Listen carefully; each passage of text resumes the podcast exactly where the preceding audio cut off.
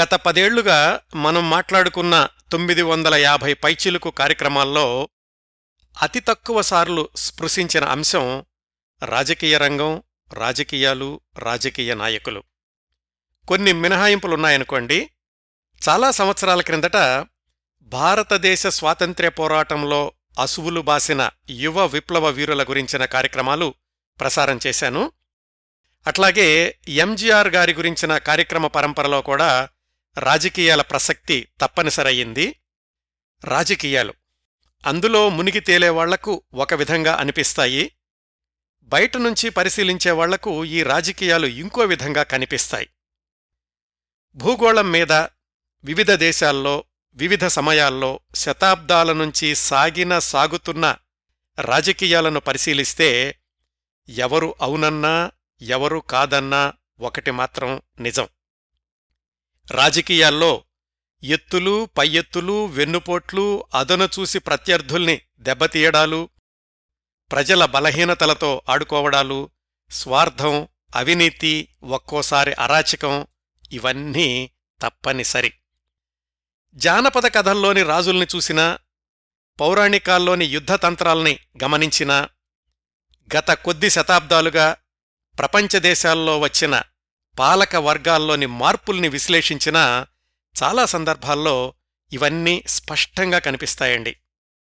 అయితే కొన్ని కొన్ని ఉద్యమాల సమయంలో మాత్రం తమలోని అంతర్గత విభేదాల్ని పక్కన పెట్టి శత్రువుని ఎదుర్కోవడానికి ఐకమత్యంతో ఉమ్మడిగా పోరాటం చేసిన జాతులు కూడా కనిపిస్తాయి. అలాంటి వాటికి ఒక ఉదాహరణ భారతదేశ స్వాతంత్ర్య పోరాటం. ఆ ఉద్యమాన్ని గమనిస్తే స్వాతంత్ర్యం సాధించే క్రమంలో అతివాదం మితవాదం ఇలాంటి భేదాభిప్రాయాలుండేయేమో కాని ఆ పోరాటంలో పాల్గొన్న భారతీయుల్లో ఐకమత్యం నిస్వార్థత దేశభక్తి స్వాభిమానం ఇలాంటి లక్షణాలు పుష్కలంగా కనిపిస్తాయి. ఎప్పుడో స్వాతంత్ర్యం వస్తుంది అప్పుడేదో పదవి వస్తుంది అనే భావంతో కాకుండా పరాయి పాలన నుంచి విముక్తి పొందాలి అనే ఏకైక లక్ష్యంతో దేశమంతా ఒక తాటి మీద నిలిచి పోరాడింది ఆ దశాబ్దాల్లో. ఇదంతా స్వాతంత్ర్యం వచ్చే వరకు భారత రాజకీయాల పరిస్థితి. స్వాతంత్ర్యం వచ్చాక భారతదేశ రాజకీయాలు ఎలా పరిణామం చెందుతూ వచ్చాయో పంతొమ్మిది వందల అరవైల్లోనే శ్రీశ్రీగారు నాడు నేడు ఏనాడు ఇదే స్థితి అన్నట్లుగా ఒక పాటలో చెప్పారు. అవినీతి బంధుప్రీతి చీకటి బజారు పదవీ వ్యామోహాలు కులమత భేదాలు ప్రతి మనిషి మరియొకని దోచుకునేవాడే తన సౌఖ్యం తన భాగ్యం చూచుకునేవాడే అని. స్వాతంత్ర్యం రాకముందు ఆ ఉద్యమంలో నిస్వార్థంగా పాల్గొని స్వాతంత్ర్యం వచ్చాక కూడా రాజకీయాల్లో అంత నిజాయితీగాను కొనసాగిన రాజకీయ నాయకులు లేరా? అంటే ఉన్నారండి. వాళ్ళ సంఖ్య తక్కువే కావచ్చు కాని మచ్చలేని రాజకీయ నాయకులుగా పేరు తెచ్చుకున్న వాళ్ళు కూడా ఉన్నారు. అప్పటి దేశభక్తిని దశాబ్దాల పాటు చివరి శ్వాసదాకా నిలుపుకున్న వాళ్ళు కూడా ఉన్నారు. తెలుగు వాళ్ళల్లో చెప్పుకోవాలంటే ఒక టంగుటూరి ప్రకాశం పంతులు గారు ఒక బులుసు సాంబమూర్తి గారు ఒక పుచ్చలపల్లి సుందరయ్య గారు ఓ వావిలాల గోపాలకృష్ణయ్య గారు ఇలాగా. వీళ్ళ గురించి ఎంతమంది గుర్తు పెట్టుకుంటున్నారో ఎంతమంది గుర్తు చేసుకుంటున్నారో తెలీదు కాని వాళ్ళ రాజకీయ జీవితాల్ని రాజకీయ ఆదర్శాల్ని గమనిస్తే రాజకీయానికి నిజాయితీగల నిర్వచనం లభిస్తుంది. ఆ కోవకు చెందిన మరొక స్వాతంత్ర్య సమరయోధుడు నిస్వార్థ రాజకీయాలకు నిలువెత్తు నిదర్శనంగా జీవించిన సౌజన్యమూర్తి డాక్టర్ బెజవాడ గోపాలరెడ్డి గారు. వారి జీవిత విశేషాలే ఈనాటి టాక్షో అంశం. పంతొమ్మిది వందల ముప్పై పంతొమ్మిది వందల డెబ్భై ఆ నలభై ఏళ్ళ ఆంధ్ర రాష్ట్ర భారతదేశ రాజకీయాలతో పరిచయం ఉన్న వాళ్ళకు బెజవాడ గోపాలరెడ్డి గారి గురించి ప్రత్యేకంగా గుర్తు చేయాల్సిన అవసరం లేదు. కాని ఆ తరువాతి తరాలకు ముఖ్యంగా ఈ తరానికి బెజవాడ గోపాలరెడ్డి గారెవరో తెలియడానికి కొంచెం ఉపోద్ఘాతం అవసరమే.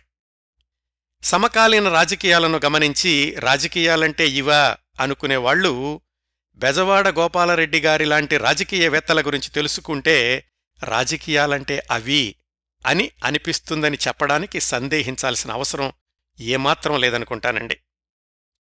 ముందుగా డాక్టర్ బెజవాడ గోపాలరెడ్డి గారి రాజకీయ జీవితంలోని ముఖ్యమైన మైలురాళ్ళ గురించి తెలుసుకుందాం. ఆ తర్వాత ఆయన వ్యక్తిత్వంలోని ప్రత్యేకతల గురించి ప్రస్తావిస్తాను. డాక్టర్ బెజవాడ గోపాలరెడ్డి గారు పంతొమ్మిది వందల ఏడులో జన్మించి పంతొమ్మిది వందల తొంభై ఏడులో కన్నుమూశారు. అంటే ఆ శతాబ్దంలో దశ దశాబ్దాలను చూశారు. ఆ వందేళ్ళలో ప్రతి పదేళ్ళను చూశారన్నమాట. పంతొమ్మిది వందలు పంతొమ్మిది వందల పది పంతొమ్మిది వందల ఇరవై ఇలాగా పంతొమ్మిది వందల తొంభై వరకు. అలా ఒక శతాబ్దంలో పది దశాబ్దాలను చూసినటువంటి రాజకీయ నాయకులు అతి తక్కువ. వాళ్ళల్లో ఒకరు డాక్టర్ బెజవాడ గోపాలరెడ్డి గారు. పంతొమ్మిది వందల ముప్పై నుంచి పంతొమ్మిది వందల డెబ్భై రెండు వరకు ఆయన రాజకీయాల్లో ఉన్నారు. అంటే ఆయన ఇరవై మూడు సంవత్సరాల వయసు నుంచి అరవై ఐదు సంవత్సరాలు వచ్చే వరకు నలభై రెండు సంవత్సరాల రాజకీయ జీవితంలో రాజకీయ జీవితం ప్రారంభమైన మొదటి పదమూడు సంవత్సరాల్లో ఆరు విడతలుగా దాదాపు నాలుగు సంవత్సరాల పాటు జైల్లోనే ఉన్నారు.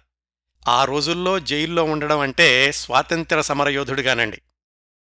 ఆ నాలుగేళ్ళలో కూడా ఆయన ఏ బి అన్ని తరగతుల ఖైదీలకు ఎలాంటి జైలు జీవితాలుంటాయో ప్రత్యక్షంగా అనుభవించారు. అదంతా కూడా దేశభక్తితో దేశమాత విముక్తి కోసం.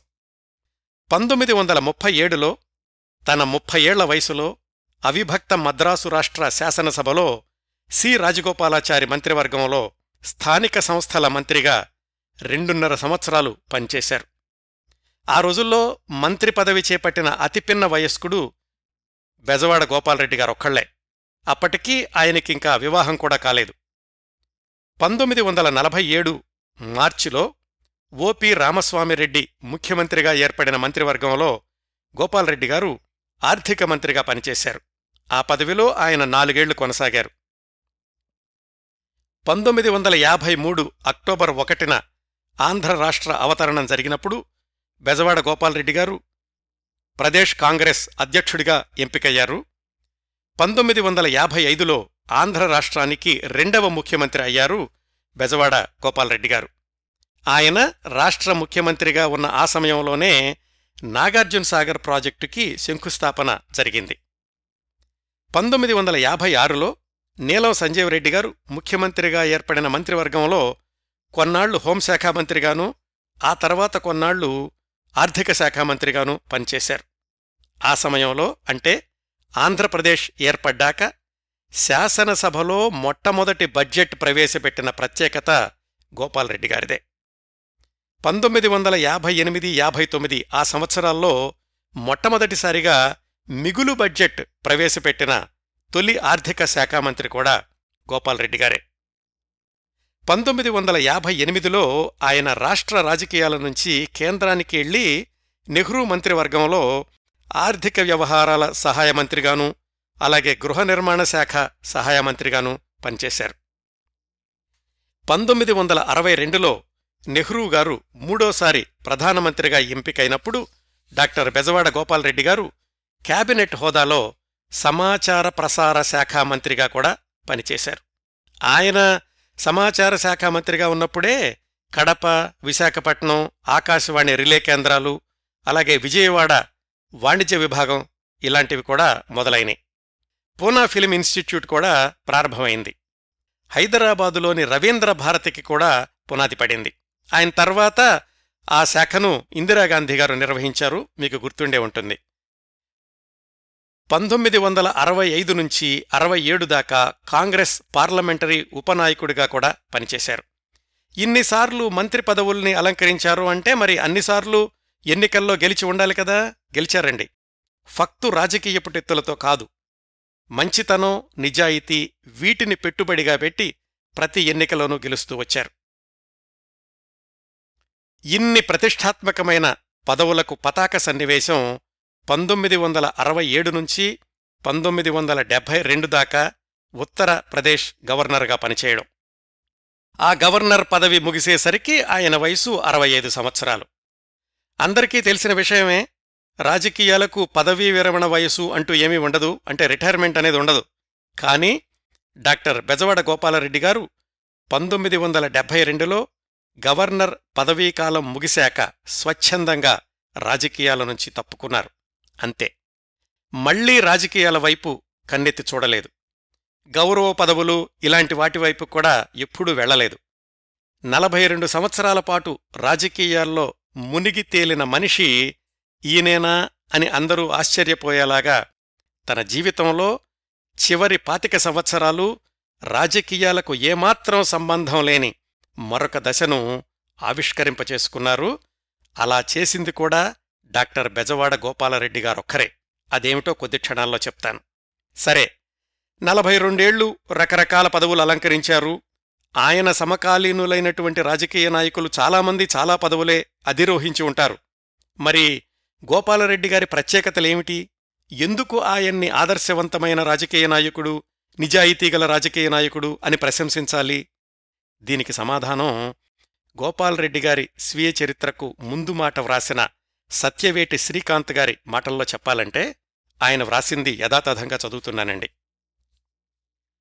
ఒక దేశభక్తుడిగా రాజకీయ నాయకుడిగా ప్రజాహితుడిగా నిష్కళంకమైన నిర్మలమైన నీతి నిజాయితీల సత్సమ్మేళనమైన ఆయన ప్రజాజీవనం ముందు తరాలకు మార్గదర్శకంగా నిలుస్తుంది అందుకు అణుమాత్రమైనా సందేహం లేదు. దాపరికం ఎరుగని వ్యక్తిత్వం గోపాలరెడ్డి గారిది. అంతా బహిరంగమే భయరహితమే. డాక్టర్ బెజవాడ గోపాలరెడ్డి గారిది మలిన మెరుగని మంచు నదిలాంటి స్వచ్ఛమైన రాజకీయ జీవితం. గెలుపు ఓటముల ఎన్నికల చదరంగంలో రాజకీయ జీవితం ఒక వైకుంఠపాళి అయినప్పటికీ ఆయన అన్నిటినీ దీపావళిగా చేసుకున్న గోపాలుడు. కుట్ర కుచ్చితం కుతంత్రం ద్వేషం దుర్మార్గం దౌర్జన్యం ఇవేవీ ఎరుగని సౌమ్య రాజకీయ సరళి గోపాల్రెడ్డి గారిది. మంతనాలు రాజీలు రహస్యాలు పట్టువిడుపుల మంత్రాంగాలు మలచుకునే మర్మచర్యలు బేరసారాలు ఎన్నో అవసరమైనటువంటి రంగంలో ఉంటున్నప్పటికీ పగలు సెగలు ఏనాడూ రగలని మిగలని రాజకీయ జీవితం గోపాలరెడ్డి గారిది. నిర్భయంగా నిరాటంకంగా హాయిగా ఎక్కడికైనా ఎప్పుడైనా ఏ వేళలో అయినా ఒంటరిగా తన కారులో వెళ్ళిన వెళ్ళగలిగిన ప్రజానాయకుడు డాక్టర్ గోపాలరెడ్డి గారు. ఈ వాక్యాన్ని మరొకసారి చదువుతానండి. నిర్భయంగా నిరాటంకంగా హాయిగా ఎక్కడికైనా ఎప్పుడైనా ఏ వేళలో అయినా ఒంటరిగా తన కారులో వెళ్ళిన వెళ్ళగలిగిన ప్రజానాయకుడు డాక్టర్ గోపాలరెడ్డి గారు. పుట్టిన దగ్గర్నుంచి మరణించేదాకా సూర్యకిరణంలాగా సూటిగా ప్రకాశవంతంగా ప్రతిభకు ఉదయంగా సాగింది ఆయన జీవితం. మలయ పవనంలా స్వేచ్ఛగా నిరభ్యంతరంగా స్వచ్ఛంగా పది మందిని అలరించేదిగా పరిమళభరితంగా ప్రతిరోజూ సాగిన జీవితం గోపాలరెడ్డిగారిది సరిహద్దులెరుగని మానవతా పవనం ప్రకాశం రెండూ కలిస్తే గోపాలరెడ్డి గారి వ్యక్తిత్వం అవుతుంది. పదవుల కోసం ప్రయత్నాలే కాని ప్రాకులాటలు ప్రాధేయపడటాలు ఏనాడూ లేవు. ఆద్యంతం అత్యంత గౌరవప్రదంగా గంభీరంగా హుందాగా ఉదాత్తంగా ఉన్నతంగా సాగింది డాక్టర్ గోపాలరెడ్డి గారి పదవీ జీవన గమనం. ఎప్పుడూ ఎక్కడా శృతి లయ తప్పని సంగీతంలాగా సాగింది. అవకాశాలున్నప్పటికీ ఏనాడు ఆయన తన రాజకీయ పలుకుబడిని ఉపయోగించి తన కుమారులను గాని కుమార్తెలను గాని బంధువులను కాని రాజకీయాల్లోకి ప్రవేశపెట్టకుండా వారికి రాజకీయ ప్రాబల్యాన్ని కల్పించే ప్రయత్నాలు చెయ్యకుండా చివరి వరకు సుదూరంగా నిలిచిన చరిత్ర గోపాలరెడ్డిగారిది ప్రలోభాలను దూరంగా ఉంచిన సహజమైన సంయమి డాక్టర్ బెజవాడ గోపాలరెడ్డి గారు. వారి వ్యాపారాలకు కాని ఇతరేతరమైన పురోభివృద్ధికి కాని తాను పదవిలో ఉండగా కానీ విరమించాక కానీ ఎప్పుడూ ఎలాంటి కించిత్ ప్రయత్నం చేయని అరుదైన రాజకీయ నాయకుడు. భారత జాతిపిత పూజ్య బాపూజీ కూడా ఇలాగే చేశారు. తన పదవీ ప్రాంగణానికి తన సంతానాన్ని ఇలా దూరంగా ఉంచి డాక్టర్ బెజవాడ గోపాలరెడ్డి అన్ని విధాల అక్షరాల అకళంకుడైన గాంధేయవాది అని నిరూపించుకున్నారని చెప్పొచ్చు. పదవిని అడ్డం పెట్టుకుని ఒక్క దమ్మిడీ కూడా సంపాదించని అరుదైన అద్భుతమైన అసామాన్యమైన కాంగ్రెస్ వాది ఖచ్చితంగా డాక్టర్ గోపాలరెడ్డి గారు. వివాదరహితమైనది విశుద్ధమైనది విశిష్టమైనది ఆయన రాజకీయ జీవితం. ముత్యం లాంటి మనిషి ఆయన. రాజకీయాలలో వెలుగునీడలు మిట్టపల్లాలు ఎదురైనప్పుడు విజ్ఞతతో ఉదారభావంతో విశాల హృదయంతో స్థితప్రజ్ఞతతో వ్యవహరించిన సంస్కారవంతుడైన రాజకీయవేత్త డాక్టర్ గోపాలరెడ్డి గారు. జీవితంలో ఎన్నో కష్టాలు ఎదురయ్యుండొచ్చు వ్యక్తిగతంగా కుటుంబపరంగా కష్టనష్టాలు సంభవించి ఉండవచ్చు.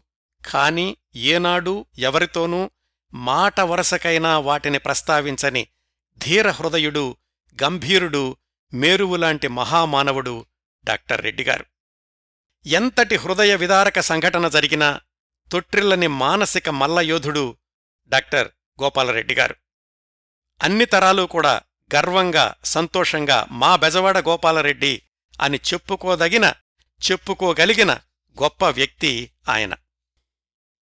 అదండి నలభై రెండు సంవత్సరాల పాటు రాష్ట్ర దేశ రాజకీయాల్లో వివిధ పదవుల్ని అలంకరించినందుకు కాదు గోపాలరెడ్డి గారి గురించి ఈరోజు ఈ ప్రత్యేక కార్యక్రమం ప్రసారం చేస్తోంది.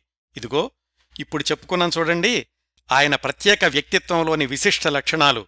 అందుకోసం డాక్టర్ బెజవాడ గోపాలరెడ్డి గారి గురించి ఈరోజు ఇంత ప్రత్యేకంగా ప్రస్తావించుకుంటున్నాం.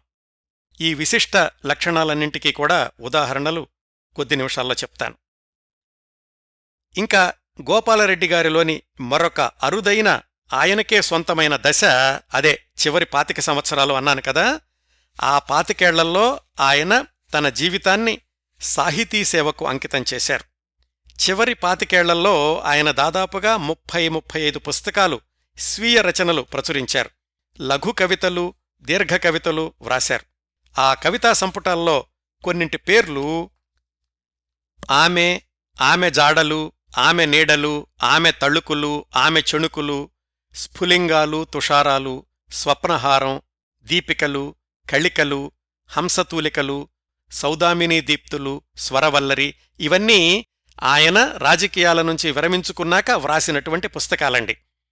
అలాగే బెంగాలీ నుంచి రవీంద్రనాథ్ ఠాగూర్ పుస్తకాలు చాలా వరకు ఆయన తెలుగులోకి అనువాదం చేశారు.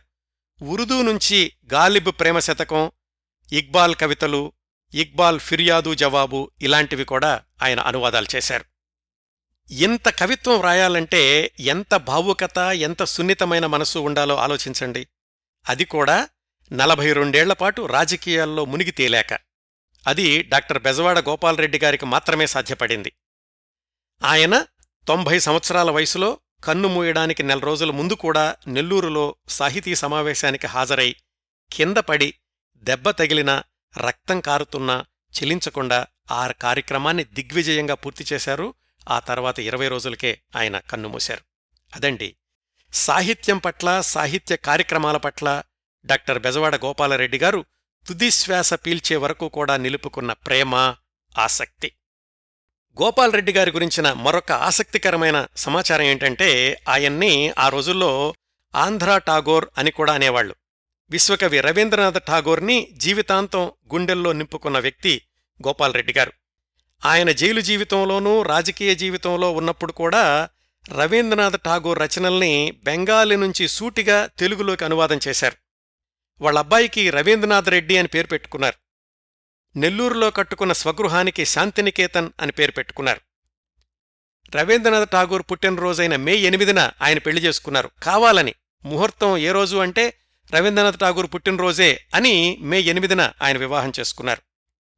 ఇంకొక విశేషం రాజకీయాల్లో ఉన్నప్పుడు కూడా తెలుగు భాష సాహిత్యాల పట్ల అనురక్తిని కొనసాగిస్తూ పంతొమ్మిది వందల నలభై ఎనిమిది నుంచి దాదాపు నలభై సంవత్సరాలు తెలుగు భాషా సమితికి అధ్యక్షుడిగా ఉన్నారు.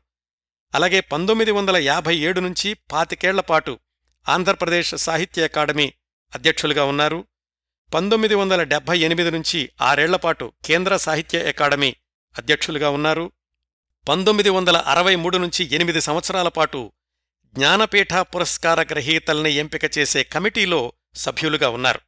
ఇంకో విశేషం ఏమిటంటే కవి సామ్రాట్ విశ్వనాథ సత్యనారాయణ గారిని జ్ఞానపీఠ అవార్డుకి ఎంపిక చేసిన కమిటీలో ఒకరు బెజవాడ గోపాలరెడ్డి గారు. ఇవే కాదండి బెజవాడ గోపాలరెడ్డి గారి జీవితంలో రోమాంచితం కలిగించే స్ఫూర్తిదాయకమైన సంఘటనలు ఇంకెన్నో ఉన్నాయి. మనకున్న పరిమిత సమయంలో వీలైనన్ని సంఘటనలను గురించి చెప్పే ప్రయత్నం చేస్తాను.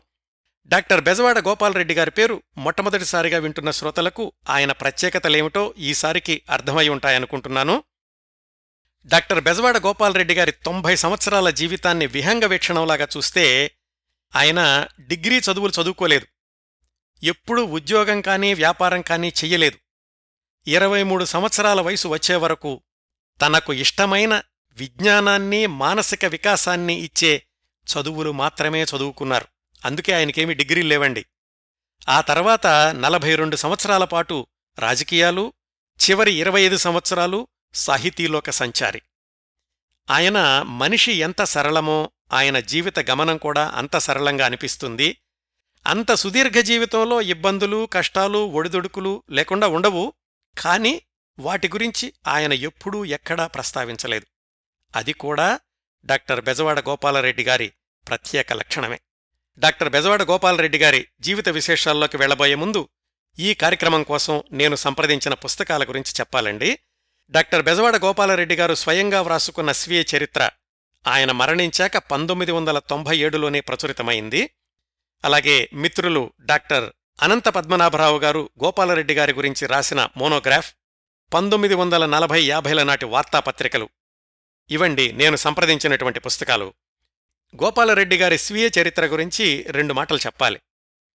ఈ పదేళ్ళలో నేను దాదాపుగా ఆరేడు వందల ఆటోబయోగ్రఫీలు చదివి ఉంటానండి. అన్నింటికంటే కూడా భిన్నమైంది గోపాలరెడ్డి గారి స్వీయ చరిత్ర.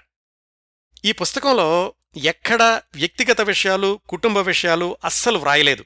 వాళ్ళ అమ్మానాన్నల గురించి గాని భార్య గారి గురించి గాని పిల్లల గురించి గాని బాల్యం గురించి గాని చుట్టాల గురించి గాని ఎక్కడా ఒక్క వాక్యం కూడా లేదు.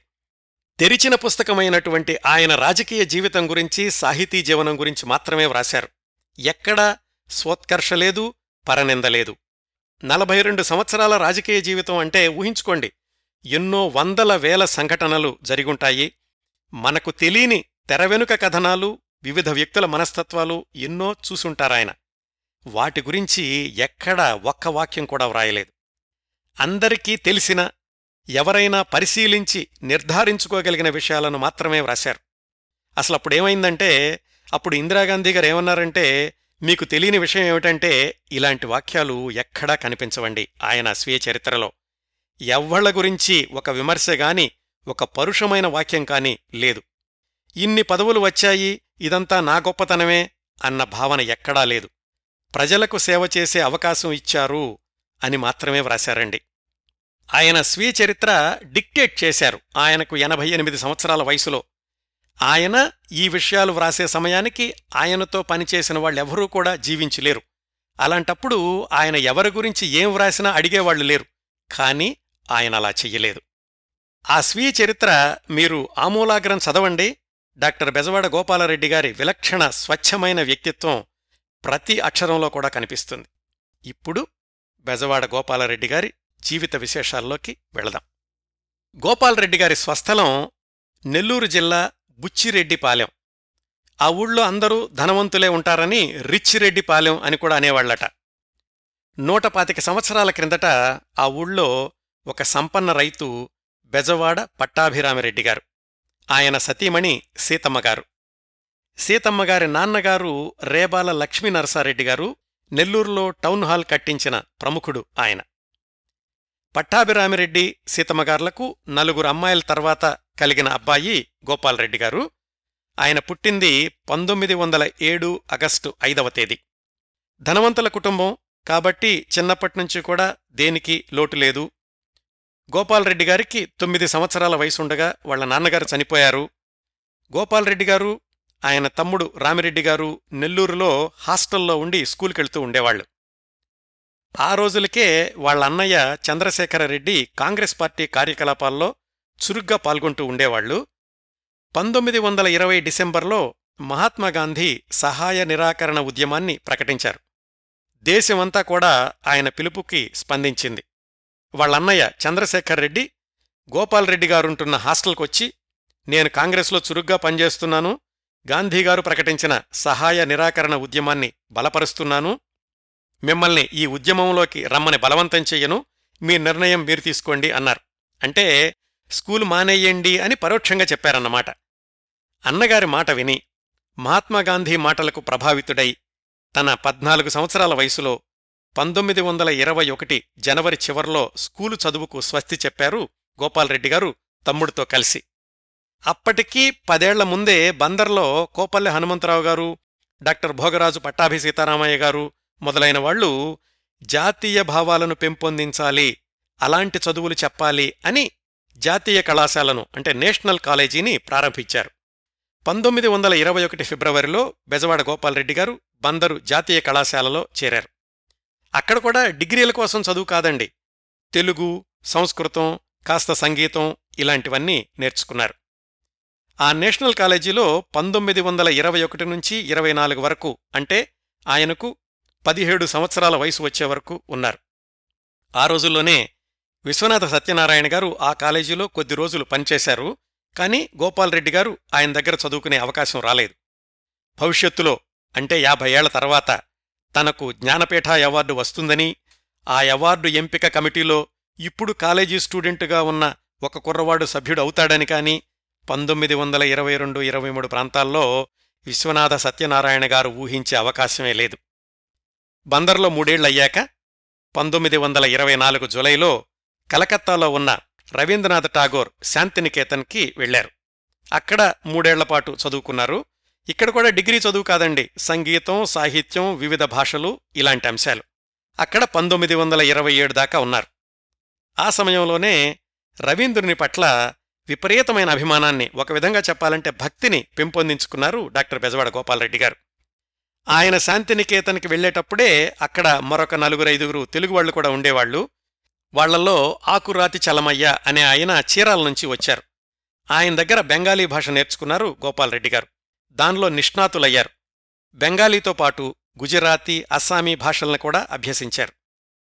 ఆయన బహుభాషాభిమానం చాలా సంవత్సరాలు కొనసాగి ఐదారు భాషల్లో కూలంకషంగానూ మరొక అరడజను భాషల్ని పరిచయాత్మకంగానూ నేర్చుకున్నారు. ఆనాటి రాజకీయాల్లో బహుభాషా కోవిదులు అంటే పివి నరసింహారావు గారు బెజవాడ గోపాలరెడ్డి గారి పేర్లు ప్రముఖంగా వినిపిస్తూ ఉండేవండి. శాంతినికేతన్లో చదువుకున్న మూడేళ్ళు నా జీవితంలో వసంతకాలం అని వ్రాసుకున్నారు గోపాల్రెడ్డి గారు అక్కడ ఆయన చదువుకుంటున్న రోజుల్లోనే మహాత్మాగాంధీ కూడా తరచూ శాంతినికేతన్కి వస్తూ ఉండేవాళ్ళు పంతొమ్మిది వందల ఇరవై ఏడులో తన ఇరవై సంవత్సరాల వయసులో మళ్ళీ సొంతూరికి వచ్చేశారు.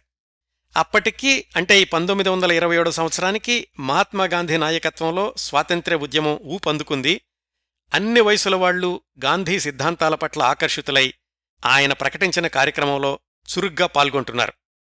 గోపాల్రెడ్డి గారు కూడా ఆ ఉద్యమం ప్రభావం నుంచి తప్పించుకోలేకపోయారు. రెండు మూడేళ్ళపాటు దేశమంతా తిరిగారు. కాంగ్రెస్ సభలకు హాజరవుతూ ఉండేవాళ్ళు అట్లా పంతొమ్మిది వందల ముప్పై వచ్చింది. బెజవాడ గోపాల్రెడ్డి గారికి ఇరవై మూడు సంవత్సరాల వయసు. అప్పటి వరకు ఆయన చేసింది ఏంటంటే రాజకీయాల్ని పరిశీలిస్తూ వచ్చారు. తనకు ఇష్టమైన భాషలు సంగీతం సాహిత్యం ఇలాంటివి నేర్చుకున్నారు. ఆయన నలభై రెండు సంవత్సరాల సుదీర్ఘ రాజకీయ జీవితానికి పునాది పడిన సంవత్సరం ఆయన స్వాతంత్రోద్యమంలో ప్రత్యక్షంగా దూకినటువంటి సంవత్సరం ఆ పంతొమ్మిది వందల ముప్పై. పంతొమ్మిది వందల ముప్పై ఏప్రిల్ ఆరున మహాత్మాగాంధీ దండి సముద్ర తీరంలో ఉప్పు సత్యాగ్రహం ప్రారంభించబోతున్నానని ఆ తర్వాత వారం రోజుల పాటు వివిధ రాష్ట్రాల్లో కూడా ఉప్పు సత్యాగ్రహాలు నిర్వహించండని పిలుపునిచ్చారు మహాత్మాగాంధీ ఇప్పుడు మన గోపాలరెడ్డి గారు రంగంలోకి ఎలా దిగారో చూద్దాం. పంతొమ్మిది వందల ముప్పై ఏప్రిల్ ఆరున అంటే అక్కడ మహాత్మాగాంధీ ఉప్పు సత్యాగ్రహం ప్రారంభించినటువంటి రోజున గుంటూరులో నడింపల్లి నరసింహారావు గారింట్లో ఆంధ్ర రాష్ట్ర కాంగ్రెసు సంఘం సమావేశమైంది. గోపాల్రెడ్డి గారు మొట్టమొదటిసారిగా పాల్గొన్నటువంటి కాంగ్రెస్ సమావేశం అదే. ఆ సమావేశంలో అందరూ తీర్మానించారు. నెల్లూరుకి చెందినటువంటి కొందరు మైపాడు తీరంలో ఉప్పు తయారు చేస్తాము అని చెప్పారు. ఏప్రిల్ పదకొండున మైపాడు సముద్ర తీరంలో జరిగిన ఉప్పు సత్యాగ్రహం కార్యక్రమానికి అధిపతిగా గోపాలరెడ్డి గారున్నారు.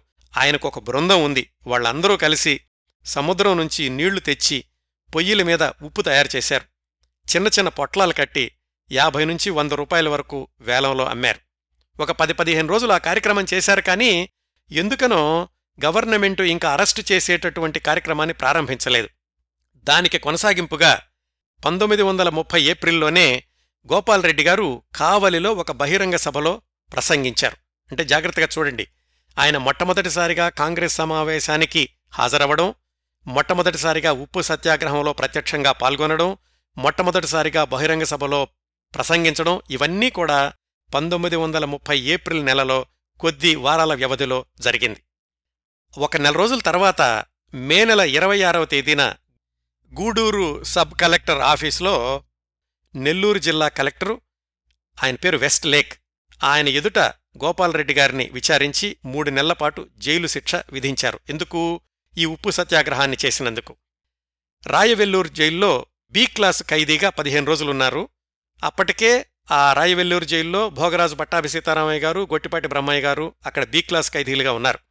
ఆ తర్వాత కొద్ది రోజులకి కడలూరు జైలుకు మార్చారు. ఆ కడలూరు జైల్లో మళ్ళీ కళా వెంకట్రావు గారు కొమాండూరు రామస్వామిరెడ్డి గారు ఇలాంటి వాళ్ళందరూ ఆయన తోటి ఖైదీలుగా ఉన్నారు. అదే సంవత్సరం అంటే పంతొమ్మిది వందల ముప్పై ఆగస్టు ఇరవై ఐదున ఆయన్ని విడుదల చేశారు. విడుదలయ్యాక ఆయన మద్రాసు మీదుగా నెల్లూరు వచ్చారు ఆగస్టు ఇరవై తొమ్మిదో తేదీన. ఆయన నెల్లూరు రాగానే జిల్లా బోర్డు కూడలిలో విద్యార్థులందరూ ఒక ఉద్యమంలాగా ఏర్పడి ఆయన్ని స్వాగతించారు. ఆయన ఊరేగింపుగా ఇంటికి వెళుతుండగా వెంటనే పోలీస్ సర్కిల్ ఇన్స్పెక్టర్ వచ్చి మళ్ళీ అరెస్ట్ చేశారు. సబ్ మ్యాజిస్ట్రేట్ కోర్టులో ఆయనకు ఆరు నెలల పాటు సి క్లాసు కఠిన జైలు శిక్ష విధించారు. ఈసారి రాయివెల్లూరు జైల్లో సి క్లాసు గదిలో ఉంచారు. అంటే రాళ్ళు కొట్టే పని మామూలు ఖైదలకు పెట్టే భోజనం ఇలాంటివన్నీ కూడా చవిచూశారు ఆయన. ఇరవై రోజుల తర్వాత ఆయనకు బి క్లాస్ ఇచ్చింది మంచి భోజనం పెట్టారు. దాదాపుగా మూడు వందల మంది రాజకీయ ఖైదీలు ఆ రాయివెల్లూరు జైల్లో ఉండేవాళ్ళు ఇది ఆయన రెండోసారి జైలుకెళ్ళినప్పుడు అన్నమాట పంతొమ్మిది వందల ముప్పై ఒకటి ఫిబ్రవరిలో గోపాలరెడ్డి గారు ఈ రెండోసారి జైలు నుంచి విడుదల అయ్యారు. ఇక్కడొక ఆసక్తికరమైన విశేషం చెప్తాను. మొట్టమొదటిసారిగా ఆయన్ని అరెస్ట్ చేసినటువంటి వెస్ట్ లేక్ అనే కలెక్టర్ ఉన్నారు కదా?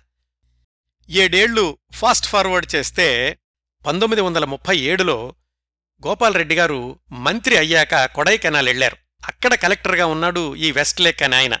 ఆయన గోపాలరెడ్డి గారిని చూసి ఇంతకుముందు మనం కలుసుకున్నామండి అన్నారు.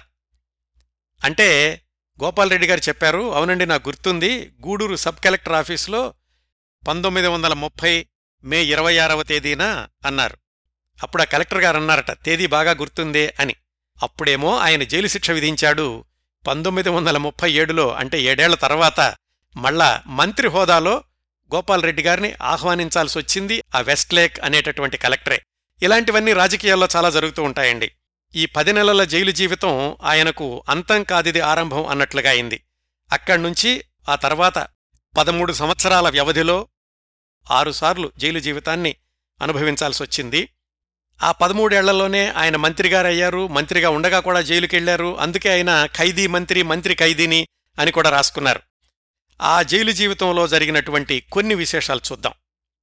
పంతొమ్మిది వందల ముప్పై ఒకటిలో ఈయన రెండోసారి జైలు నుంచి వచ్చాక ఆంధ్ర రాష్ట్ర కాంగ్రెస్ కమిటీ గుంటూరులో సమావేశమైనప్పుడు ఈ గోపాలరెడ్డి గారిని సంయుక్త కార్యదర్శిగా ఎన్నుకున్నారు.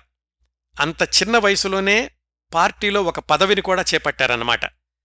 ఆ తర్వాత ఆయన రెండు మూడు సార్లు జైల్లో ఉన్నప్పుడు ఆయనతో పాటుగా జైల్లో ఉన్నవాళ్ళు సి రాజగోపాలాచారి మాగంటి బాపినీడు కాశీనాథుని పూర్ణమల్లికార్జునుడు టంగుటూరి ప్రకాశం ఇలాంటి వాళ్ళందరూ. తర్వాత రోజుల్లో ఆయనతో కలిసి రాజకీయ జీవితంలో ప్రయాణించిన వాళ్ళు చాలామంది ఆయన జైలులో ఉన్నప్పుడే పరిచయం అయ్యారన్నమాట. ఆయన జైల్లో ఉన్నప్పుడు కూడా ఖాళీగా ఉండలేదండి. అక్కడ కూడా రకరకాల భాషలు నేర్చుకున్నారు. అలాగే రవీంద్రనాథ్ ఠాగూర్ గారి పుస్తకాలని బెంగాలీ నుంచి తెలుగులోకి అనువాదం కూడా చేస్తూ ఉండేవాళ్ళు పంతొమ్మిది వందల ముప్పై ఐదులో బ్రిటిష్ వాళ్ళు మరొక రెండేళ్ళలో రాష్ట్ర ప్రభుత్వాలు ఎన్నికైన మంత్రులకే ఇచ్చేస్తాం అని చెప్పారు. దానికనుగుణంగా పంతొమ్మిది వందల ముప్పై ఏడులో అవిభక్త మద్రాసు రాష్ట్ర శాసనసభకు ఎన్నికలు జరిగాయి. అప్పటికే గోపాల్రెడ్డి గారు మూడుసార్లు జైలుకెళ్ళొచ్చారు. కావలి డివిజన్ అభ్యర్థిగా కాంగ్రెస్ పార్టీ గోపాల్రెడ్డి గారిని ఎంపిక చేసింది. ఆయనకి వ్యతిరేకంగా జస్టిస్ పార్టీ పక్షాన బెజవాడ రామచంద్రారెడ్డి గారు పోటీ చేశారు. ఆ ఎన్నికల సభల్లో భాగంగా కామన్ ప్లాట్ఫామ్ అంటే సంయుక్త వేదిక కావలి రీడింగ్ రూంలో ఏర్పాటు చేసి రెండు పార్టీల వాళ్ళని కూడా మాట్లాడమన్నారు. గోపాల్రెడ్డి గారు పదిహేను నిమిషాలు మాత్రం మాట్లాడారండి. ఆ సభ అనంతరం ఆయన్ను ఆ కావలి పురవిధుల్లో ఊరేగించి స్త్రీలు హారతులిచ్చారు. అంతగా ఆయన వక్తృత్వాన్ని తొలి రోజుల్లోనే ఔపోసన పట్టారు. పంతొమ్మిది వందల ముప్పై ఏడు ఫిబ్రవరి పద్దెనిమిదిన పోలింగ్ జరుగుతోంది. ఒక విచిత్రమైనటువంటి సంఘటన జరిగింది. ఏంటంటే పోలింగ్ ఎలా జరుగుతోందో చూడ్డానికని గోపాలరెడ్డి గారు తన మిత్రులతో కలిసి కారులో వెళ్ళి ప్రతి ఊరు తిరిగి చూసొస్తున్నారు. ఒకచోటకు వచ్చేసరికి ఒక ముసలాయన రెండెడ్ల బండిలో ఆడవాళ్ళని ఎక్కించి తాను నడుచుకుంటూ వస్తున్నాడు. గోపాలరెడ్డి గారు కారు దిగి ఆయన దగ్గరికి వెళ్ళి పోలింగ్ స్టేషన్ దగ్గర కాంగ్రెస్ పార్టీ వాళ్ళు భోజనాలు ఏర్పాటు చేశారు కదా మీరు భోంచేశారా అని అడిగారు. ఆ ముసలాయనికి ఈయన బెజవాడ గోపాలరెడ్డి కాంగ్రెస్ అభ్యర్థి అని తెలీదు. ఆ ముసలాయన అన్నాడు ఓటర్లు కాని వాళ్ళందరూ భోంచేశారండి. నాకు దొరకలేదు. అయినా భోజనందేముందిలే గోపాలరెడ్డి నా ఒక్క ఓటుతోనైనా గెలిస్తే చాలు అని అన్నట్టాయన. గోపాలరెడ్డి గారికి కళ్ళల్లో నీళ్ళు తిరిగాయి. ఈ సంఘటన గురించి స్వీయ చరిత్రలో వ్రాస్తూ ఆయన అన్నారు నన్ను చూసి నా గొప్పదనం చూసి ఆయన నాకు ఓటేశాడు అని రాయలేదండి. కాంగ్రెస్ మీద మహాత్మాగాంధీ మీద ఆ రోజుల్లో ఓటర్లకున్నటువంటి భక్తి ప్రపత్తులు అలాంటివి అని రాశారు. ఆ ఎలక్షన్లలో ఆయన బెజవాడ రామచంద్రారెడ్డి గారి మీద పదమూడు వేల ఓట్ల ఆధిక్యంతో గెలిచారు. పంతొమ్మిది వందల ముప్పై ఏడు జులై పద్నాలుగున సి. రాజగోపాలాచారి గారు ముఖ్యమంత్రిగా నూతన మంత్రివర్గం ఏర్పడింది. దాంట్లో తెలుగు వాళ్ళ నుంచి వివిగిరి గారు గోపాలరెడ్డి గారులకు మంత్రివర్గంలో స్థానం లభించింది. అప్పటికే గోపాలరెడ్డి గారు సి. రాజగోపాలాచారి గారితో కలిసి రెండు మూడు సార్లు జైల్లో ఉన్నారు. స్థానిక సంస్థల మంత్రిగా గోపాలరెడ్డి గారు పదవి స్వీకారం చేశారు. అతి చిన్న వయసులోనే దేశంలో మంత్రి అయినటువంటి వ్యక్తి అని గోపాలరెడ్డి గారి గురించి జాతీయ పత్రికలు కూడా రాశాయండి. ఆయన మంత్రి పదవిని స్వీకరించాక మిత్రుడు దువ్వూరి రామిరెడ్డి గారికి ఉత్తరంలో ఏం రాశారంటే ఈ పదవి గౌరవాధికారాలు కల హోదా అని కాకుండా బాధ్యతాయుతమైనది అని నేను భావిస్తున్నాను. లాఠీకి ఎదురొగ్గి చెరలో మగ్గిన అజ్ఞాతుడు అనామధేయుడు అయిన స్వచ్ఛంద సేవకుని ప్రతినిధిగా నేనిక్కడ ఉన్నాను అనే విషయం ఎప్పుడూ మరవను. అది ఆయన తనంత తానుగా గీచుకున్న లక్ష్మణరేఖ. నలభై రెండు సంవత్సరాల పాటు కూడా ఆయన పాటించినటువంటి నియమం నేను ప్రజాసేవకుణ్ణి అనేటటువంటి భావం. అప్పటికీ ఆయనకింకా వివాహం కూడా కాలేదు. ఆ తరువాతి సంవత్సరం పంతొమ్మిది వందల ముప్పై ఎనిమిదిలో ఆయనకి వివాహం అయింది. వివాహం చేసుకున్నటువంటి కుర్రవాడైన మంత్రి కూడా మొట్టమొదటిసారిగా బెజవాడ గోపాలరెడ్డి గారే అంటారు. ఆయన మామగారి పేరు తిక్కవరపు రామిరెడ్డి గారు. భార్య పేరు లక్ష్మీకాంతమ్మ గారు. లక్ష్మీకాంతమ్మ గారు కూడా శాంతినికేతన్లో రెండు సంవత్సరాల పాటు చదువుకున్నారు. వాళ్ళ వివాహానికి ముహూర్తం కూడా రవీంద్రనాథ్ ఠాగూర్ జన్మదినమైన మే ఎనిమిది సాయంకాలం నాలుగు గంటలకు అని బెజవాడ గోపాలరెడ్డి గారే నిర్ణయించారు. మద్రాసులోని పచ్చయ్యప్ప కళాశాలలో వివాహ ప్రాంగణం ఆ వివాహ ఆహ్వాన పత్రికలో పెళ్ళి పెద్దలుగా రాజగోపాలాచారి స్పీకర్ సాంబమూర్తి గారు రాష్ట్ర కాంగ్రెస్ అధ్యక్షులు భోగరాజు పట్టాభి సీతారామయ్య గారు వీళ్ళందరి పేర్లు రాశారు. వాళ్ళ పెళ్ళికి పౌరోహిత్యం వహించింది మాలపల్లి నవలా రచయిత స్వాతంత్ర్య సమరయోధులు ఉన్నవ లక్ష్మీనారాయణ గారు మాగంటి బాపినేటి గారు. మంత్రాలు లేవండి వాళ్ళ పెళ్ళిలో. దాని బదులుగా వధూవరులకు ఉపదేశాలు చేశారు ఈ ఉన్నవ లక్ష్మీనారాయణ గారు మాగంటి బాపినాయుడు గారు. వెయ్యి మంది దాకా పెళ్ళికి హాజరయ్యారు. సాంస్కృతిక కార్యక్రమంలో భాగంగా పెళ్ళయ్యాక తిరువాన్కూరు నుంచి గోపీనాథ్ బృందం వాళ్ళు నృత్య ప్రదర్శన జరిగింది. రాత్రి పది గంటల దాకా నడిచింది. ఆ మర్నాడు జరిగినటువంటి కవి సమ్మేళనంలో దేవులపల్లి కృష్ణశాస్త్రి గారు అలాగే విశ్వనాథ సత్యనారాయణ గారు మల్లవరపు విశ్వేశ్వరరావు గారు వీళ్ళందరూ కూడా కవితలు చదివి వాటన్నింటినీ కూడా కళ్యాణ కింకిణి అనే పేరుతోటి అచ్చువేసి గోపాలరెడ్డి గారికి అంకితమిచ్చారు అట్లా పంతొమ్మిది వందల ముప్పై ఏడు జులైలో ప్రారంభమైన డాక్టర్ బెజవాడ గోపాలరెడ్డి గారి తొలి మంత్రి పదవి పంతొమ్మిది వందల ముప్పై తొమ్మిది సెప్టెంబర్ దాకా కొనసాగింది. ఆ సమయంలో మంత్రుల జీతభత్యాల గురించి గోపాలరెడ్డి గారు తన ఆత్మకథలో ఏం రాసుకున్నారంటే మంత్రుల జీతం ముఖ్యమంత్రితో సహా ఐదు వందల రూపాయలు నెలకి ఇంటి అద్దెకు వంద రూపాయలు డ్రైవరు పెట్రోలు మొదలైన ఖర్చుల కోసం నెలకి నూట యాభై రూపాయలు మంత్రి అంటే శాసనసభ్యుడు కూడా కదా. ఆ శాసనసభ్యుడి పదవి వల్ల వచ్చేటటువంటి జీతం డెబ్బై ఐదు రూపాయలు. అంటే మొత్తం కలిపితే మంత్రికి నెలకు ఎనిమిది వందల ఇరవై ఐదు రూపాయలు వచ్చేదండి. ఇదంతా కూడా పంతొమ్మిది వందల ముప్పై ఏడులో. ఇది కాకుండా కారు కొనుక్కోవడానికి మూడు వేలు ఇచ్చేవాళ్ళు గోపాలరెడ్డి గారు సొంత డబ్బులు మరొక ఐదు వేలు వేసుకుని షవర్లెట్ కారు కొనుక్కున్నారు. ఆయన మొట్టమొదటిసారిగా మంత్రి అయినప్పుడే. పంతొమ్మిది వందల ముప్పై తొమ్మిదిలో ఏమైందంటే బ్రిటిష్ ప్రభుత్వం ఏకపక్ష నిర్ణయం తీసుకుని భారతదేశాన్ని కూడా రెండో ప్రపంచ యుద్ధంలోకి దించింది. దీనికి నిరసనగా ప్రజాప్రతినిధులందరూ కూడా రాజీనామాలు చేశారు. అట్లా పంతొమ్మిది వందల ముప్పై తొమ్మిది అక్టోబర్ ముప్పైన గోపాలరెడ్డి గారు కూడా మంత్రి పదవి నుంచి తప్పుకున్నారు. రాజీనామా చేసిన రోజునే తన కారు కూడా ప్రభుత్వానికి అప్పగించేశారు స్వచ్ఛందంగా. అది కొనుక్కోవడంలో ఆయన సొంత డబ్బులు ఎక్కువగా ఉన్నాయి. అయినా గాని పట్టించుకోలేదు. అక్కడ్నుంచి మళ్ళీ పంతొమ్మిది వందల నలభై ఆరు దాకా అంటే రెండో ప్రపంచ యుద్ధ వాతావరణం ముగిసేదాకా మరొక నాలుగు సార్లు జైలుకెళ్ళారు బెజవాడ గోపాలరెడ్డి గారు. ఈసారి జైలుకెళ్ళినప్పుడు ఒకసారి ఘంటసాల వెంకటేశ్వరరావు గారు ఆత్రేయ గారు ఆయనకు జైల్లో స్నేహితులయ్యారు. ఘంటసాల వెంకటేశ్వరరావు గారు తర్వాత రోజుల్లో బెజవాడ గోపాలరెడ్డి గారి ఎన్నికల ప్రచారానికి వీలైనప్పుడల్లా వెళ్ళి తన వంతు సహాయం చేస్తూ ఉండేవాళ్ళు మళ్ళీ గోపాలరెడ్డి గారు ఎన్నికల్లో పాల్గొనడం గెలవడం మంత్రి పదవులు ఈ పరంపర పంతొమ్మిది వందల అరవై ఐదు వరకు కొనసాగింది. వివిధ సంవత్సరాల్లో ఆయనకు దక్కిన మంత్రి పదవుల జాబితా ఉపోద్ఘాతంలోని చెప్పాను కదా ఆయా సందర్భాల్లో జరిగిన కొన్ని ఆసక్తికరమైన సంఘటనల గురించి ఇప్పుడు తెలుసుకుందాం. ఆయన ఎప్పుడు ఏ మంత్రి పదవిలో ఉన్నా తనకు లభించిన సౌకర్యాలను ఎప్పుడూ కూడా దుర్వినియోగం చేయలేదు. మంత్రిగా తన సొంత జిల్లా నెల్లూరుకు వెళ్ళినప్పుడు తనతో పాటు వచ్చిన తన సిబ్బందికి కూడా తన బంధువుల ఇళ్ళలోనే వసతి భోజన సదుపాయాలు ఏర్పాటు చేసేవాళ్ళు అందుకని అలా పర్యటనలకు వెళ్ళినప్పుడు రోజువారీ భత్యం అంటే డైలీ ఎలవెన్స్ అంటారు చూడండి అది కూడా తీసుకునేవాళ్ళు కాదు. ఆయన పోటీ చేసిన ఎన్నికల్లో ఒక్కసారి తప్ప ప్రతిసారి కూడా విజయం ఆయనదే. ఓడిపోయింది ఎప్పుడంటే పంతొమ్మిది వందల యాభై రెండులో జరిగిన ఎన్నికల్లో ఉదయగిరి నియోజకవర్గం నుంచి కాంగ్రెస్ అభ్యర్థిగా పోటీ చేసి కోవి రామయ్య చౌదరి అనే ప్రత్యర్థి చేతిలో కేవలం రెండు వేల ఓట్ల తేడాతో ఓడిపోయారు. మళ్ళీ పంతొమ్మిది వందల యాభై ఐదులో గోపాలరెడ్డి గారు సర్వేపల్లి ఆత్మకూరు నియోజకవర్గాల్లో రెండింటిలో కూడా పోటీ చేసి రెండు నియోజకవర్గాల్లోనూ పద్నాలుగు వేల ఓట్ల మెజారిటీతో గెలిచారు. తర్వాత కర్నూలు రాజధానిగా ఏర్పడ్డ ఆంధ్ర రాష్ట్రానికి రెండో ముఖ్యమంత్రిగా బెజవాడ గోపాలరెడ్డి గారు పనిచేసిన రోజుల్లో విద్యాశాఖ కూడా ఆయన దగ్గరే ఉండేది. ఆ సమయంలోనే బాలికలకు ఎనిమిదవ తరగతి దాకా ఉచిత విద్య అనే పథకాన్ని ప్రవేశపెట్టారు గోపాలరెడ్డి గారు. సంస్కృత భాషకు ప్రాధాన్యాన్ని కల్పించాలి అని అప్పటి వరకు ఉన్న ఓరియంటల్ పాఠశాలల్ని ఇంకా విస్తృతపరచారు. ఆయన ముఖ్యమంత్రిగా ఉన్న రోజుల్లో కూడా ప్రభుత్వం ఇచ్చినటువంటి టెలిఫోన్ని వ్యక్తిగత అవసరాలకు ఏమాత్రం వాడుకునేవాళ్ళు కాదు సిబ్బందికి కూడా అలాంటి సూచనలే ఇచ్చారు. ఎప్పుడన్నా అత్యవసరమై వాడాల్సి వస్తే దానికైన ఖర్చు వెంటనే ప్రభుత్వ ఖాతాలో జమ చేసేవాళ్ళట పంతొమ్మిది వందల యాభై ఏడులో అంటే ఆయన ముఖ్యమంత్రిగా ఉండగానే ఒకసారి వాళ్ళ పాప స్కూలుకెళ్ళే సమయానికి కారు సిద్ధంగా లేదు. ఫోన్ చేస్తే వేరే శాఖ వాళ్ళెవరో కారు పంపిస్తారు. కానీ అలా చేయడం ఇష్టం లేక పాపను రిక్షాలోనే స్కూలుకి పంపించారు. ఇదంతా కూడా ఆయన ముఖ్యమంత్రిగా ఉండగానేనండి.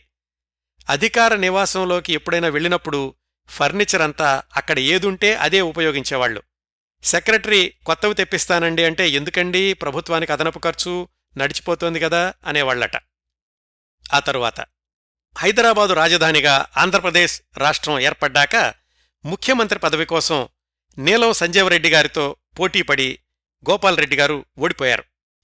అయినా కాని సంజీవరెడ్డి గారు గోపాలరెడ్డి గారింటికి వెళ్ళి తన మంత్రివర్గంలో చేరమని అడిగారు. అదండి అందరూ కూడా గోపాలరెడ్డి గారికి ఆ రోజుల్లో ఇచ్చినటువంటి గౌరవం. అంతవరకు ముఖ్యమంత్రిగా పనిచేసి ఆ తర్వాత ఆ పదవికి పోటీపడి ఓడిపోయి మళ్ళీ మంత్రిగా పనిచేయడమా అన్న మీమాంస వచ్చినప్పుడు రాజాజీకి నెహ్రూకి ఉత్తరాలు రాసి వాళ్ళ అభిప్రాయాలు తీసుకున్న తర్వాత సంజీవ్ రెడ్డి గారి మంత్రివర్గంలో చేరారు పంతొమ్మిది వందల యాభై ఏడులో డాక్టర్ బెజవాడ గోపాలరెడ్డి గారు. ఆ తరువాత పంతొమ్మిది వందల యాభై ఎనిమిదిలో కేంద్ర ప్రభుత్వంలో సహాయ మంత్రిగా పనిచేసినప్పుడు CPWD central public works department అనేది కూడా గోపాలరెడ్డి గారి ఆధ్వర్యంలోనే ఉండేది.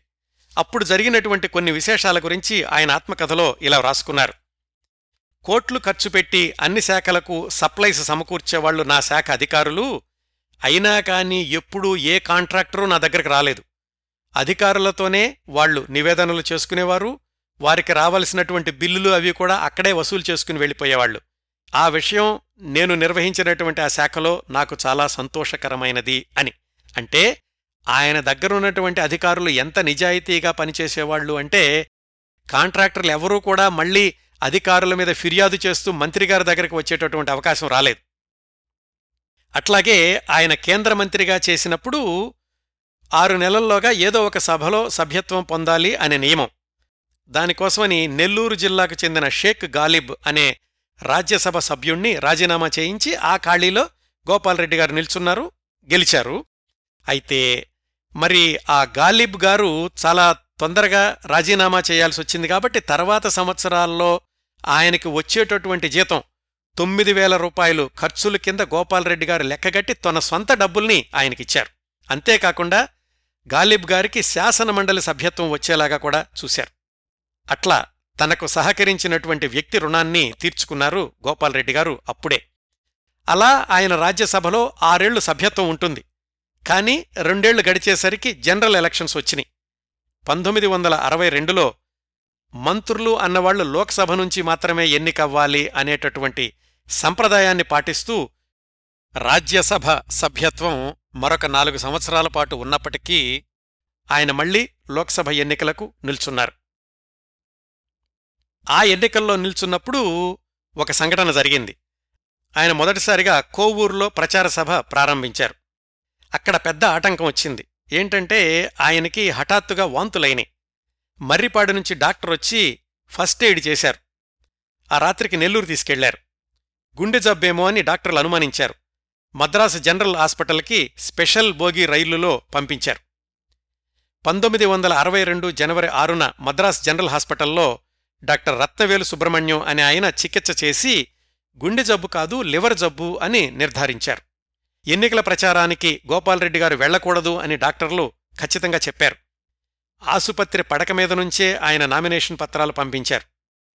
ఆయన పక్షాన ఆయన భార్య లక్ష్మీకాంతమ్మ గారు ఎన్నికల ప్రచార బాధ్యతను తీసుకోవాలి అని కాంగ్రెస్ వాలంటీర్లు అడిగారు.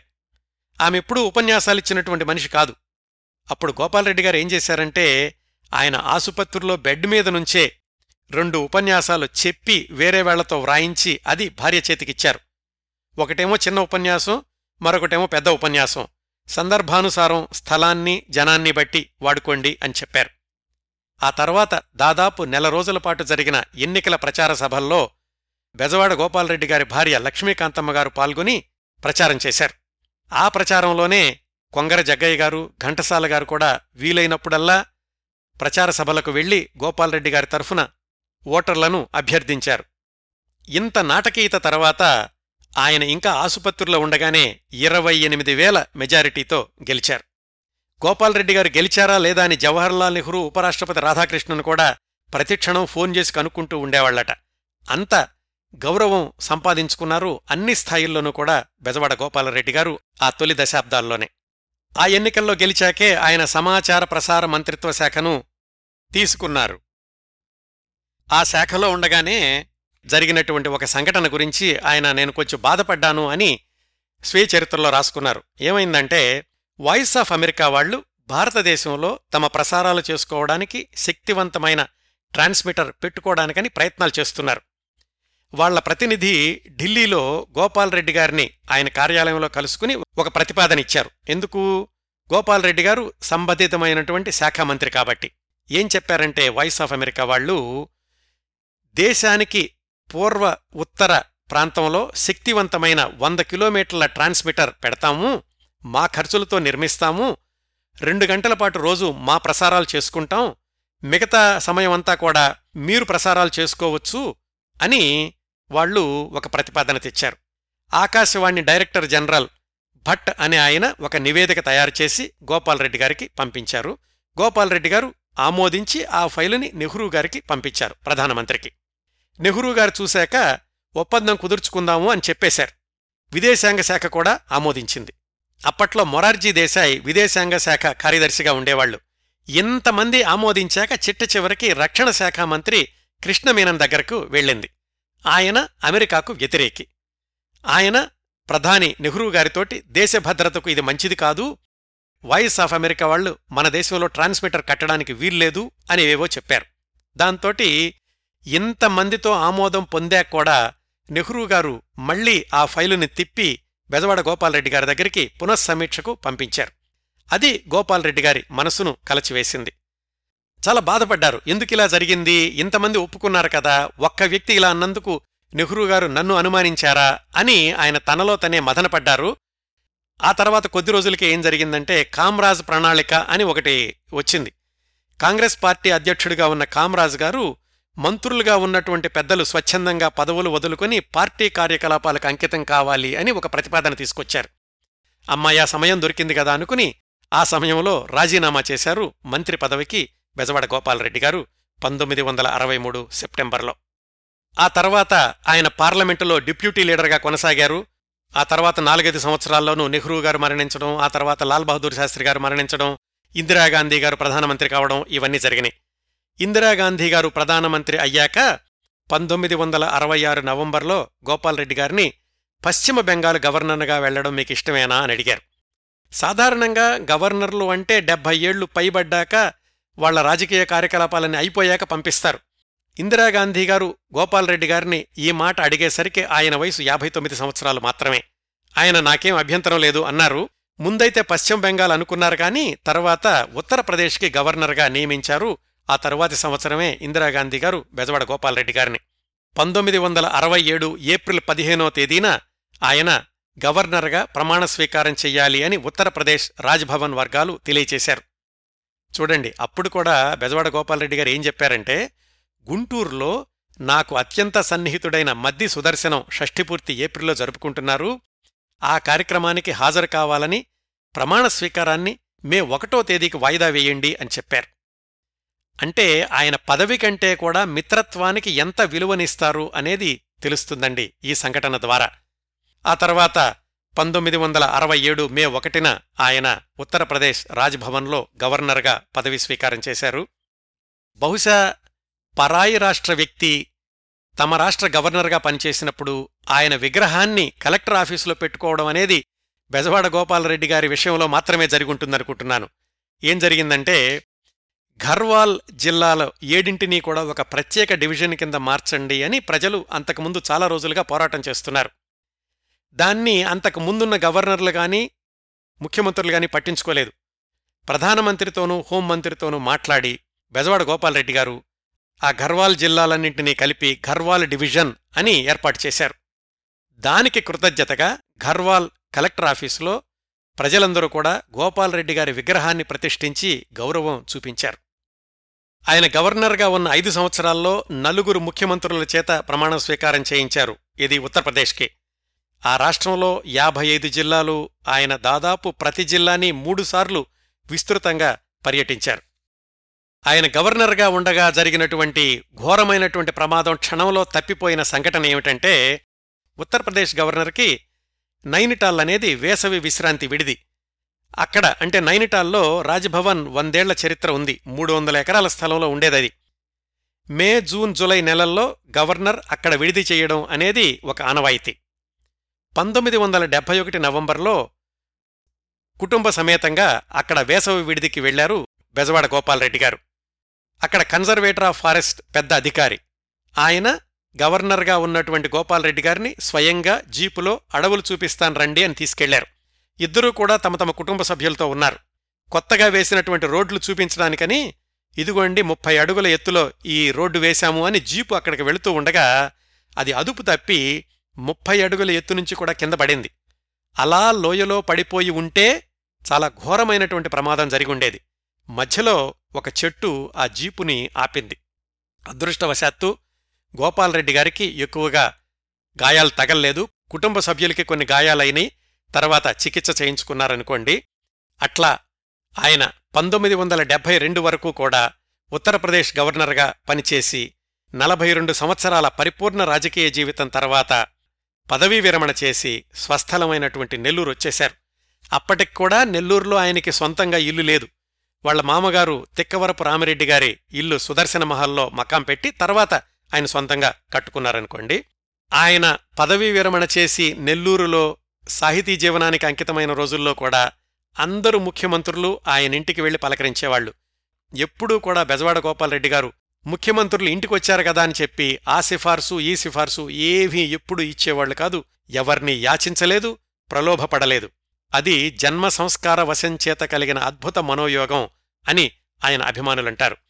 జగద్గురు పరమాచార్య కంచి కామకోటి పీఠాధిపతి శ్రీ శ్రీ శ్రీ చంద్రశేఖర సరస్వతీ స్వాముల గోపాలరెడ్డి గారిని జనహిత కమలోల్లాస మానస అనే బిరుదుతోటి సత్కరించారు. చాలా బిరుదులు చాలామంది ఇచ్చారనుకోండి ఇంకా బెజవాడ గోపాలరెడ్డి గారి కుటుంబం విషయానికొస్తే ఆయనకు ముగ్గురు కుమారులు ఒక కుమార్తె. పెద్ద అబ్బాయి పేరు కృష్ణమోహన్ రెడ్డి రెండో అబ్బాయి పేరు రాధాకృష్ణారెడ్డి మూడో అబ్బాయి పేరు రవీంద్రనాథ్ రెడ్డి అమ్మాయి పేరు అనురాధ. డాక్టర్ బెజవాడ గోపాలరెడ్డి గారి కుటుంబంలో మరొక సాహితీవేత్త ఉన్నారండి. ఆయనే గోపాలరెడ్డి గారి బావమరిది తిక్కవరపు పట్టాభిరామిరెడ్డి పటాభి అని కూడా అంటుండేవాళ్ళాయన్ని ఆధునిక కవిగా ప్రసిద్ధుడు. ఫిడేలు రాగాల డజన్ పటాభి పంచాంగం ఇలాంటివన్నీ రాశారు ఆ తిక్కవరపు పట్టాభిరామిరెడ్డి గారు. సంస్కార అనే సినిమా ద్వారా ఆయన యావత్ భారత ఖ్యాతిని కూడా గడించారు. అందులో నటించింది పట్టాభిరామిరెడ్డి గారి భార్య స్నేహలతారెడ్డి గారు. పట్టాభిరామిరెడ్డి గారి గురించి స్నేహలతారెడ్డి గారి గురించి తర్వాత ఎప్పుడైనా భవిష్యత్తులో ఒక ప్రత్యేక కార్యక్రమాన్ని చేస్తాను. చాలా ఆసక్తికరమైనటువంటి జీవితం. ఎమర్జెన్సీలో జైల్లో ఉండి మరణించారు స్నేహలతారెడ్డి గారు. ముందులోనే చెప్పుకున్నాం కదా అన్నీ సవ్యంగా జరిగితే జీవితానికి అర్థమేముంటుంది అని. గోపాలరెడ్డి గారి జీవితంలో ఇంతవరకు మనం తెలుసుకున్న విశేషాలు చూస్తే అంతా హాయిగా సాఫీగా జరిగిపోయింది. ఆయనకేమి ఇబ్బందులు లేవు అనుకుంటాం కదా. ఆయనకు కూడా అలాంటివి చాలా ఉండే ఉంటాయండి. ఒకటి మాత్రం ఈ మోనోగ్రాఫ్లో డాక్టర్ అనంత పద్మనాభరావు గారు రాసింది ఏమిటంటే గోపాలరెడ్డి గారి రెండో అబ్బాయి రాధాకృష్ణరెడ్డి పంతొమ్మిది వందల ఎనభై ఆరు ఆగస్టులో ఇంట్లో నుంచి వెళ్ళిపోయారు. ఎంత వెతికినా ప్రయోజనం లేకపోయింది. ఆ దంపతులకి అదొక అశనిపాతంలాగా ఉండింది. అప్పటికీ ఆ కుర్రవాడి వయసు ముప్పై ఆరు సంవత్సరాలు. కొంత మానసిక మాంద్యంతో ఉండేవాళ్ళట పురాణాలంటే చాలా ఇష్టం. ఎప్పుడూ తండ్రి అంటే గోపాలరెడ్డి గారిని అడిగి సందేహాలు తీర్చుకుంటూ ఉండేవాళ్ళు అవివాహితుడిగానే ఉన్నారాయన ఎంత వెతికినా కాని ఆ రాధాకృష్ణ అనే అబ్బాయి మళ్ళీ కనిపించలేదు బెజవాడ గోపాలరెడ్డి గారికి. అది ఆయన చివరి వరకు మనోవ్యతతో ఉండేది కానీ ఎప్పుడూ ఎవరి దగ్గర కూడా బయటపడేవాళ్ళు కాదు. ఆయన జీవిత చరమాంకంలో భార్య చనిపోయినప్పుడు చెలించిపోయారు డాక్టర్ గోపాలరెడ్డి గారు. అప్పుడు ఆయన సౌరభ నీరాజనాలు అనే గ్రంథంలో విదుషీమణి అనే కవిత లక్ష్మీకాంతమ్మ గారి గురించి వ్రాసినట్లే ఉంటుంది. వనశోభగా ఉండిన ఆడపెట్టే బాణానికి పడింది వనమంతా రోధించింది శోకంతో శేషించిన పక్షులు విహ్వలములై ఆర్తనాదాలు చేశాయి చావు దిగులు నీడలు ముసిరాయి అని భార్య గురించి వ్రాసుకున్నారు చిట్టచివరి రోజుల్లో. గోపాలరెడ్డి గారు డిగ్రీలేమీ చదువుకోలేదనుకున్నాం కదా? అయినా కానీ ఆయన డాక్టర్ బెజవాడ గోపాలరెడ్డి ఎలా అయ్యారంటే ఆయన్ను ఆంధ్ర వెంకటేశ్వర నాగార్జున కాన్పూర్ విశ్వవిద్యాలయాలు గౌరవ డాక్టరేట్తో సన్మానించాయండి. బోలెడిని బిరుదులొచ్చినాయి. సాహితీ బంధువు జనహిత కమలామోద భాను ఉల్లేఖ భాస్కర ఇలాంటివి ఇంకా చాలా. ఇంకొక విశేషం బెజవాడ గోపాలరెడ్డి గారు తన జీవితకాలంలో ఎమ్మెల్యేగా ఎంపీగా తనకు వచ్చినటువంటి పెన్షన్ డబ్బుల్ని ఎప్పుడూ కూడా సొంతానికి వాడుకోలేదు. వాటితోటి ఒక నిధి ఏర్పాటు చేశారు. వీలునామా రాశారు. ఏమని? బెజవాడ గోపాలరెడ్డి అవార్డు కమిటీ అని ఒకటి ఏర్పాటు చేసి ఆ మూల నిధితోటి దానిమీద వచ్చినటువంటి ఆదాయంతోటి ప్రతి సంవత్సరం ఒకళ్ళకు జాతీయ స్థాయిలో గుర్తింపు పొందినటువంటి వ్యక్తులకు అవార్డు ఇవ్వాలి అని. పంతొమ్మిది వందల తొంభై ఎనిమిదిలో కట్టమంచి రామ్మోహన్ రెడ్డి గారితో బెజవాడ గోపాలరెడ్డి గారి అవార్డులు అనేవి ప్రారంభమైనాయి. ఇది కాకుండా ఆయన మరొక పదివేల రూపాయల్ని ప్రతి సంవత్సరం ఇరవై మంది వృద్ధ కళాకారులకు వృద్ధాప్యపు పెన్షన్ ఐదు వందల రూపాయల చొప్పున కళాకారుల ఇంటికి వెళ్ళి వాళ్ళకి ఇస్తుండేవాళ్ళు చెప్పుకున్నాం కదా చిట్ట చివరి పాతిక సంవత్సరాలు కూడా ఆయనది సంపూర్ణ సాహిత్య ప్రస్థానం అని ఇలా కొనసాగినటువంటి డాక్టర్ బెజవాడ గోపాలరెడ్డి గారి తొంభై సంవత్సరాల జీవితానికి పతాక సన్నివేశం పంతొమ్మిది వందల తొంభై ఏడు ఫిబ్రవరి నెల. ఆ నెల పదహారో తేదీన నెల్లూరులో టౌన్ హాల్లో కవిత్రయ జయంతి సభలు జరుగుతున్నాయి. ఒకదానికి అధ్యక్షత వహించడానికి డాక్టర్ బెజవాడ గోపాలరెడ్డి గారిని పిలిచారు. అప్పటి ఆయన వయసు తొంభై సంవత్సరాలండి. వేదిక మీదకి వెళ్ళడానికి మెట్లెక్కుతూ పట్టు తప్పి పడిపోయారు. తుంటి ఎముక బాగా దెబ్బ తగిలింది. నుదుటి మీద కూడా దెబ్బ తగిలింది. రక్తం కూడా వచ్చింది. అయినా కాని డాక్టర్ గోపాలరెడ్డి గారు ఆనాటి సభలో తాను సన్మానించాల్సి ఉండినటువంటి వక్తను సన్మానించారు. ఆ సందర్భంలో కూడా సభకు అంతరాయం కలిగించకుండా తన శారీరక బాధను నిశ్శబ్దంగా భరించారు డాక్టర్ గోపాలరెడ్డి గారు. సభ అయిపోయాక మాత్రమే ఆయనను ప్రజా వైద్యశాలకు తీసుకెళ్ళి చికిత్స చేశారు. ఈ సంఘటన తర్వాత ఇరవై రోజులకి పంతొమ్మిది వందల తొంభై ఏడు మార్చి తొమ్మిదిన కన్నుమూశారు డాక్టర్ బెజవాడ గోపాలరెడ్డి గారు ఆ శతాబ్దంలోని దశ దశాబ్దాలను చూసి నలభై రెండు సంవత్సరాల నిష్కళంక రాజకీయ జీవితాన్ని పాతిక సంవత్సరాల సంతృప్తికరమైన సాహితీ జీవనాన్ని గడిపి. ఈ కార్యక్రమాన్ని ఆయన వాక్యాలతోనే ముగిస్తానండి. ఆయన తన ఆత్మకథలో చిట్టచివరగా వ్రాసుకున్న వాక్యాలు. ఇంతటితో దశ దశాబ్దముల ముక్తసరి వృత్తాంతము పూర్తి. ఈ దశాబ్దంలో నొసటి బొమ్మలు బ్రహ్మచే తుడిచివేత అపరిమిత మాయాచ్ఛన్న లోకమునకు తిరుగుదారి ఎచటు నుండి వచ్చినామో అచ్చటికే చేరుట. బహుశా ఆయన ఎక్కడ బయలుదేరారో అక్కడికే చేరి ఉంటారు. ఆయన అభిమానుల మనసుల్లోనూ ఆనాటి రాజకీయాలను గమనించిన వ్యక్తుల మనసుల్లోనూ మాత్రం ఆయన నిష్కళంక రాజకీయ నాయకుడిగా మిగిలిపోయారు. ఇవండి డాక్టర్ బెజవాడ గోపాలరెడ్డి గారి గురించి నేను సేకరించగలిగినన్ని విశేషాలు. రాజకీయాల్లో గోపాలరెడ్డి గారు లాంటి వాళ్ళు చాలా అరుదుగా తారసపడుతూ ఉంటారు. అలాంటి వాళ్ళ వల్లనే పర్వాలేదు రాజకీయాల్లో కూడా విలువలున్నాయి అనేటటువంటి భావన కలుగుతూ ఉంటుంది. ఈ కార్యక్రమాన్ని ఇంతటితో ముగిస్తున్నానండి. మళ్ళీ వారం మరొక మంచి కార్యక్రమంతో కలుసుకుందాం. అంతవరకు నవ్వుతూ ఉండండి. మీ నవ్వులు పది మందికి పంచండి. ప్రస్తుతానికి మీ దగ్గర సెలవు తీసుకుంటోంది సదా మీ ఆదరాభిమానాలను కోరుకునే మీ కిరణ్ ప్రభ.